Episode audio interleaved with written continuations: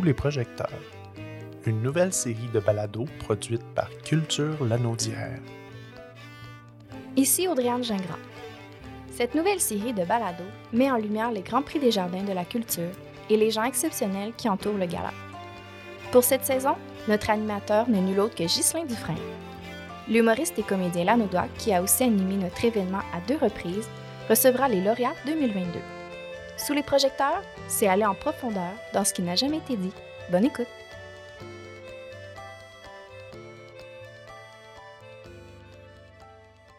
Bonjour, ici Ghislain Dufresne. Aujourd'hui, à Sous les projecteurs, on reçoit François Lausier, récipiendaire du prix Métier d'art au Grand Prix des Jardins de la Culture, qui nous raconte son parcours, qui a bifurqué entre autres vers la marionnette. Bonne écoute.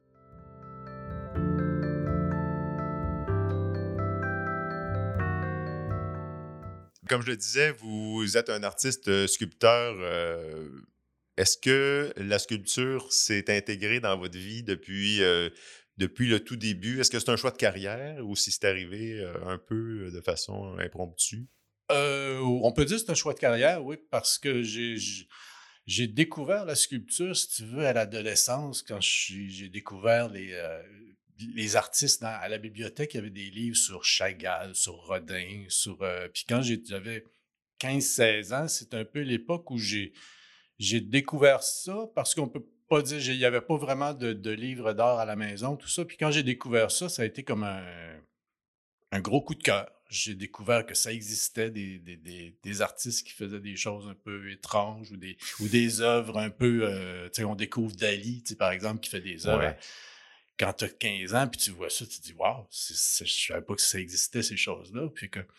Fait que j'ai eu un peu le, le coup de foudre pour les arts à ce moment-là. Puis. euh, Finalement, je me suis inscrit en, en arts plastiques quand j'étais rendu au cégep. Fait que OK. Je suis allé faire mon cégep à Saint-Jérôme. Puis là, c'était l'époque où j'ai vraiment. C'était une belle époque. Une époque où je suis parti de chez mes parents. Je suis allé vivre en appartement au cégep. Ça a été une belle période de découverte dans, dans tous les sens du mot. Comment euh, les parents prennent ça, le- le- le- d'aller en, en art plastique, euh, si ça n'a pas été inculqué par la famille, c'est ça je non, comprends? non, pas. Non, ben, je- mes, mes parents, c'est- ils acceptaient mon choix. Je peux Oui. pas dire que c'était leur choix à eux, mais ils voyaient bien que euh, c'était là que je voulais aller, puis ça ils m'appuyaient tranquillement, disons. Là, Alors, c'est ça, j'ai fait mon cégep en art plastique, puis euh, Puis aussi, je me suis rendu compte à ce moment-là que j'ai- c'était la sculpture qui m'intéressait. Je j'étais pas... euh, J'étais pas super bon en dessin, je suis correct, là, mais tu sais, je me rendais compte que ce qui me passionnait vraiment, c'était quand c'était à trois dimensions, quand c'était matériel, quand c'était, euh, que ce soit en, en argile ou en bois ou en d'autres matériaux, c'était là que j'avais vraiment le, le-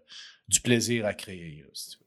Puis euh, quand on sort d'un- du cégep, euh, la, la direction, on est poussé vers l'université, on est poussé vers, vers quoi? On est tout de suite vers la création quand on sort d'une formation comme celle-là? Ben, dans mon cas, plus ou moins, parce que là, j'avais aussi, je, je me suis plus trouvé un emploi euh, pour gagner ma vie. Puis, euh, je- heureusement, je me suis trouvé un emploi dans l'encadrement.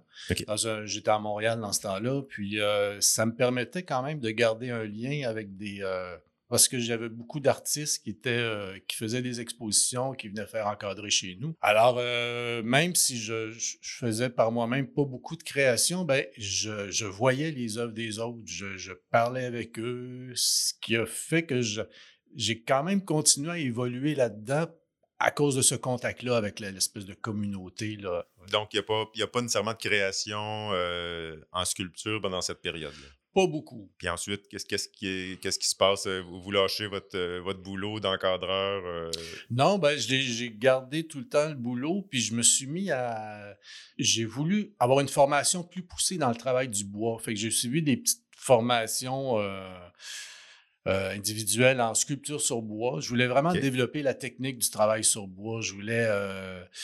Je voulais développer les habiletés pour faire ça, puis je me suis mis à développer le goût de faire des masques en bois. Je me suis mis à faire des masques de théâtre.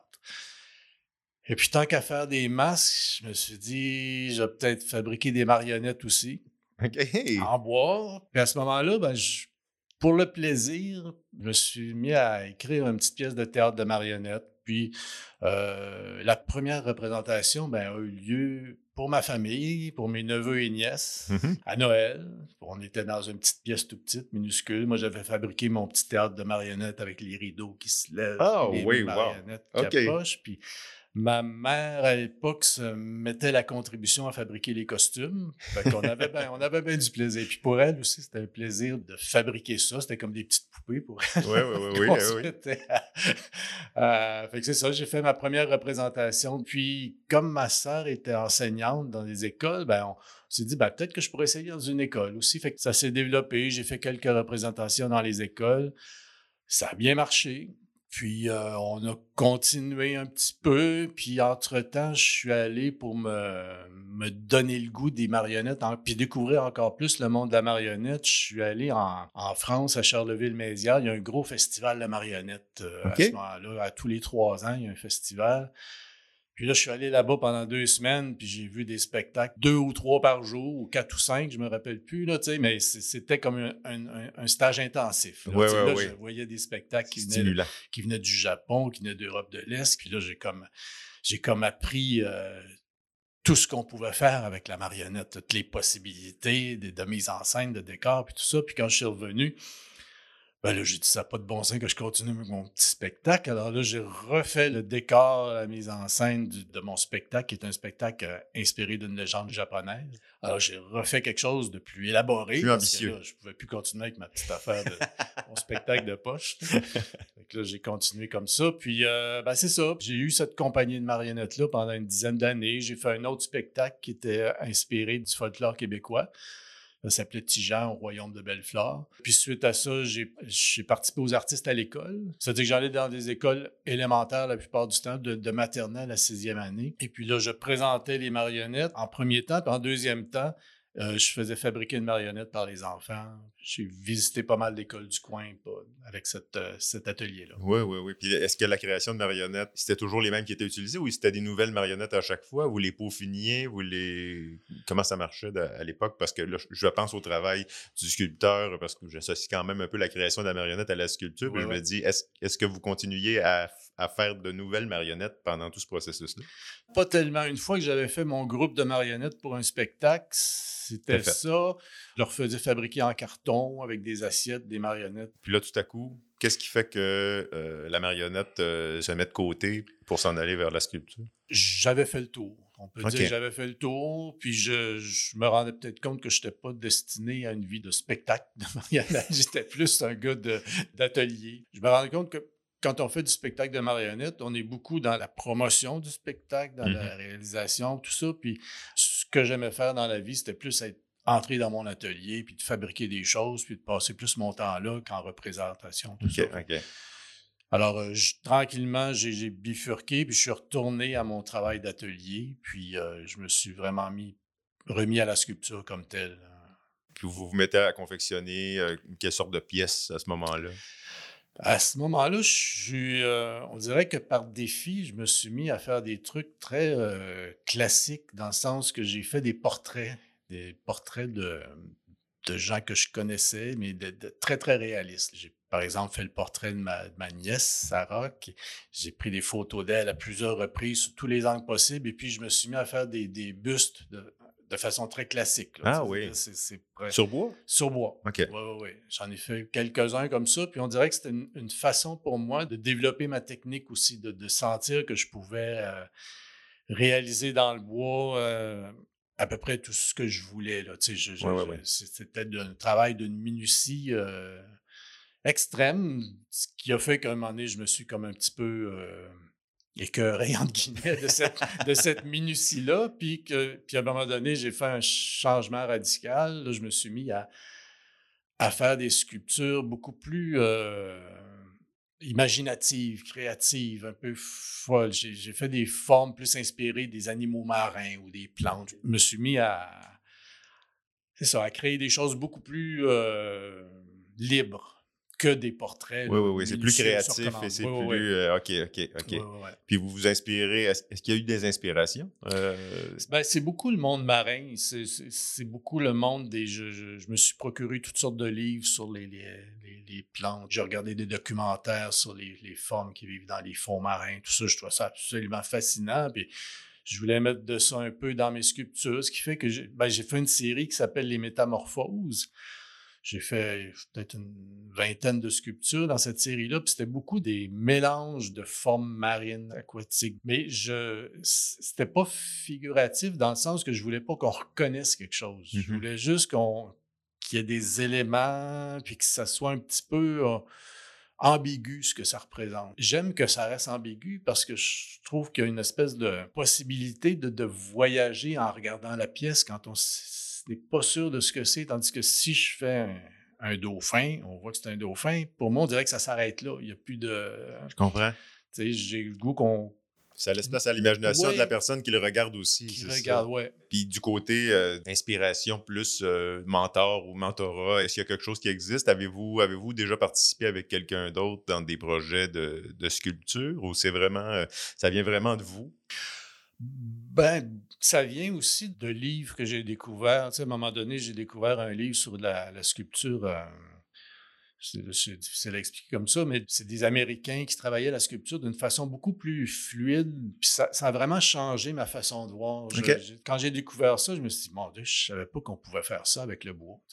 Je savais pas qu'on pouvait avoir des, des formes d'une finesse ou de, de, de travailler de façon à ce que ça ressemble à la pâte à modeler, là, tellement c'est, Ça a été comme un défi un peu aussi de, m'embarquer là-dedans, puis de découvrir techniquement comment je peux rendre le bois, euh, lui donner l'impression qu'il a été travaillé à la main, puis que sans, sans outils, tellement la, forme est, j'ai découvert, ça m'a beaucoup, euh, ça a vraiment transformé ma, ma façon de voir euh, le, le travail du bois, ce que j'ai. Puis on n'a pas encore parlé de votre euh, de la pièce qui vous a fait gagner un prix euh, au, prix des Jardins de la Culture. Euh, Voulez-vous nous expliquer un peu l'historique de. Parce que c'est assez différent de ce que vous avez fait depuis. Oui, d'abord, c'est différent dans la grandeur, premièrement. Mhm. C'est, euh, d'habitude, je fais des, petites, des pièces qui sont quand même, qui se mettent sur une table, si tu veux, ou, ou certaines sur les murs. Mais en tout cas, ce qu'il y a de différent, c'est ça, c'est un gros projet. C'était mon plus gros projet, si tu veux, à date.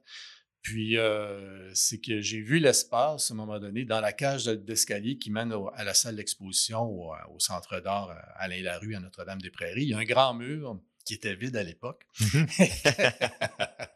Et Quand j'ai vu le mur, je me suis dit, ce mur-là est pour moi. Alors, j'ai- j'ai présenté un projet à la ville de Notre-Dame-des-Prairies. Puis, euh, j'ai fait une demande de bourse au Conseil des arts et des lettres du Québec. Puis, le projet été accepté. Puis, le projet, ben, c'était de, dans un premier temps, je voulais faire participer aussi les, gens de la, de la région. Alors, j'ai lancé une espèce de concours photo. Puis, je demandais aux gens de, photographier de la nature sauvage autour de chez eux. Il y a plusieurs parcs, euh, petits parcs régionaux dans le coin. J'ai même euh, euh, fait des, des excursions guidées pour aider les gens, pour stimuler les gens à prendre Ah, des photos. oui, bon, c'est-à-dire, c'était pas moi, là, c'est un, c'est un spécialiste des plantes, là, euh, Yvan Perrault, qui, euh, qui a fait deux excursions guidées. Puis en même temps, ça faisait découvrir aux gens les plantes. là. C'est un, c'est un gars qui, qui pouvait voir n'importe quelle plante et expliquer de, de ce qu'on pouvait faire avec, quel- C'est quel- formidable. c'était quoi son nom latin, puis tout ça. fait que les, gens- les gens étaient invités à venir avec leur appareil photo, puis pendant l'excursion, prendre des photos, que ce soit des fleurs, que ce soit des fougères, que ce soit des... hein. Puis euh, les gens m'ont envoyé euh, beaucoup de photos. C'était à partir de ces photos-là que j'ai euh, j'ai élaboré la, la murale. C'est une sculpture murale. Oui, oui, oui. C'est à partir de ces photos-là. J'ai pas pris toutes les photos, mais j'ai sélectionné à peu près huit ou neuf photos de fougères ou de, de plantes qui pouvaient bien s'agencer. Puis à ce moment-là, ben là, j'ai commencé à, à élaborer le projet à partir de ça. Puis tout le projet a été, euh, j'ai fait des capsules vidéo de chaque étape du projet. Ah oui. Alors j'ai, euh, la réalisation a duré, mettons, six mois. Mais à chaque mois environ, je, je filmais, euh, je produisais une capsule. je- toutes les étapes du projet, je les filmais, je faisais un petit montage. euh, puis je, je voulais en même temps faire découvrir, puis pas en temps réel, mais tu sais, à chaque mois, il y avait la nouvelle capsule qui arrivait. puis on ouais, voyait l'évolution du projet. Au début, on voyait les esquisses, on voyait les maquettes que j'ai fait, on voyait le, on a eu le dégrossissage du bois, ju- jusqu'à la toute fin, jusqu'à l'installation dans la dernière euh, capsule vidéo où on voit installer ça dans, les échafauds. Alors, c'est ça. C'est un, c'est un gros projet, puis ça a été on a un document visuel de ça. Mais non, mais c'est formidable, effectivement, parce que le fait, le fait de documenter ça au fur et à mesure que ça, que ça approche du but, euh, c'est une belle façon de montrer le, travail euh, du sculpteur à, des gens qui sont peut-être moins habitués ou qui ne connaissent pas ça du tout. Quand tu es sculpteur, tu connais toutes les étapes, tu connais toutes les choses, mais souvent, les, les euh, ce que je me rendais compte, dans les commentaires que les gens m'envoyaient, c'est que bon, ils se rendaient pas compte que c'était euh, qu'il fallait tout faire ça avant, avant d'arriver au produit final. Il y avait toutes sortes d'étapes à faire, du le sablage, les, tests, comme la, finition, c'était un petit peu difficile. Pas, difficile, mais c'était, je voulais qu'il y, ait, de la couleur aussi dans, dans l'œuvre. Puis ça, je n'étais pas habitué. Fait qu'il a fallu que je fasse toutes sortes de tests. Puis sur le bois, la couleur arrive pas comme on veut. Je voudrais qu'il y ait de la texture en même temps que. Puis j'ai fait des erreurs. Il y a une, couleur que j'ai appliquée sur un élément que je me suis rendu compte que ça n'a pas de bon sens. Fait qu'il a fallu que tout que je ressable la pièce. Ah non, recommencer. Ah puis j'avais pas le choix. Là. Je pouvais pas. Euh, c'était trop décevant. Je pouvais pas avoir travaillé six mois sur un projet, puis regarder ça au mur, puis te dire ça n'a pas de bon sens. il a fallu, ça a été comme un ah, trois semaines de plus juste pour ressabler les pièces, puis les reteindre d'une autre couleur. C'était un verre, j'avais pas le bon verre, puis là j'ai changé mon verre, puis bon. OK, OK. Ah, c'est ça. Ah, c'est intéressant. D'ailleurs, par, parlant d'outils, vous, vous, êtes surtout dans. Est-ce qu'il y a des outils motorisés ou si on est dans l'outil, euh, dans le ciseau euh, de base? Euh? De tout. De tout. C'est vraiment l'outil qui correspond à ce que j'ai de besoin besoin. Euh, il y a des étapes où c'est vraiment le maillet puis le ciseau à bois, puis d'autres, c'est des, euh, des, outils, des outils rotatifs comme des ouais. puis des ou des, ça peut être des limes, ou ça peut être des rabots, ça peut être, ça dépend vraiment de d'où je suis rendu, puis de ce que j'ai besoin comme résultat. Puis là, euh, l'installation, on peut, on peut la voir, elle, est là, puis elle est permanente. Là. Oui, elle est permanente. oui, elle devrait être là plusieurs années. Là au moins. Ça va permettre aux gens d'aller, jeter un coup d'œil. Sinon, est-ce, qu'on peut l'avoir euh, sur un. Est-ce qu'il y a un site où vous l'avez exposé aussi? L'avez-vous mis sur votre, site personnel ou sur. Euh? Oui, ben là, il y a le, sur YouTube, il y a toutes les vidéos qui sont disponibles. Oui. Sur Facebook, on peut les voir aussi. Puis les gens, ben, quand, il, quand il y a des expositions euh, au centre d'art, ben, forcément, quand ils montent l'escalier, ils passent devant. Ils n'ont pas le choix. ben, c'est parfait. En fait, ils peuvent aussi faire un détour pour aller voir la pièce en tant que telle. Aller, arrêter dans l'escalier. Tout à fait. Oui, oui. Puis le, fait de gagner ce prix-là, euh, est-ce que ça, ça, a un impact, euh, voyez-vous? Un impact présent ou euh, potentiellement futur euh, à, votre travail? Ben, c'est sûr que ça, donne une visibilité aussi. Là, je veux dire, ça, permet aux gens de. Il y a des gens qui n'avaient pas entendu parler de la chose, qui l'ont entendu parce que j'ai gagné le Grand Prix. Mm-hmm. Puis euh, ça permet de c'est sûr que plus il y a de visibilité, plus ça me ça m'aide parce que si j'ai l'intention de présenter d'autres genres de projets de ce genre-là à d'autres endroits, ben quand on voit que le projet a été fait, que ça a été réussi, que ça a été bien accueilli, ben c'est sûr que ça c'est plaisant puis ça ouvre des portes un peu plus. Alors euh, oui, c'est sûr que le Grand Prix, en plus le plaisir d'avoir une reconnaissance d'un travail puis d'être reconnu pour ce que le, l'intérêt de ce que j'ai fait. Ça fait plaisir quand même. ah non, c'est sûr, c'est sûr. C'est toujours le fun de, se faire récompenser pour quelque chose qu'on a fait. Tout à fait. Euh, puis, donc, euh, vous avez l'intention de, proposer des projets euh, de cette envergure-là dans d'autres municipalités ou dans d'autres... oui. C'est ça? Oui. Ben, j'aimerais ça. Évidemment, c'est tout le temps des projets qui sont quand même longs. Il faut les préparer d'avance. Il faut euh, demander une bourse. Alors, c'est quelque chose à long terme pour trouver les lieux. Alors, oui, c'est sûr que si, des gens à l'écoute sont intéressés à, avoir une pirate, pourquoi pas, téléphonez-moi. Donc, c'est probablement la, la vision future, c'est être axé beaucoup là-dessus ou si vous avez aussi d'autres idées euh, dans dans ce qui s'en vient? C'est axé là-dessus. Euh, pour le moment, là, je. Ben, c'est parfait. Il n'y a pas de. OK. je me suis dit, des fois, des fois il y a des, artistes qui ont toujours comme 5-6 cartes en même temps. Là, fait que je le ben, demandais. Ben, c'est-à-dire que c'est sûr que je continue ma, production de, pièces de, table, si on peut dire, de pièces. Puis en même temps, moi, ça me ça permet tout le temps d'expérimenter des choses sur des petites pièces qui, éventuellement, je pourrais utiliser dans, les, dans des murales ou des grandes pièces. Mais tu sais, s'il y a tout le temps, ce qui est un peu mon, ma production personnelle d'œuvres de, de, de, galerie, si tu veux. Puis en parallèle, ben, il y a des, des, des œuvres plus grandes que j'aimerais concrétiser à quelque part. Donc, euh, ben, les œuvres sont disponibles, je pense, sur le 4673, sur le site de, Culture Lanaudière.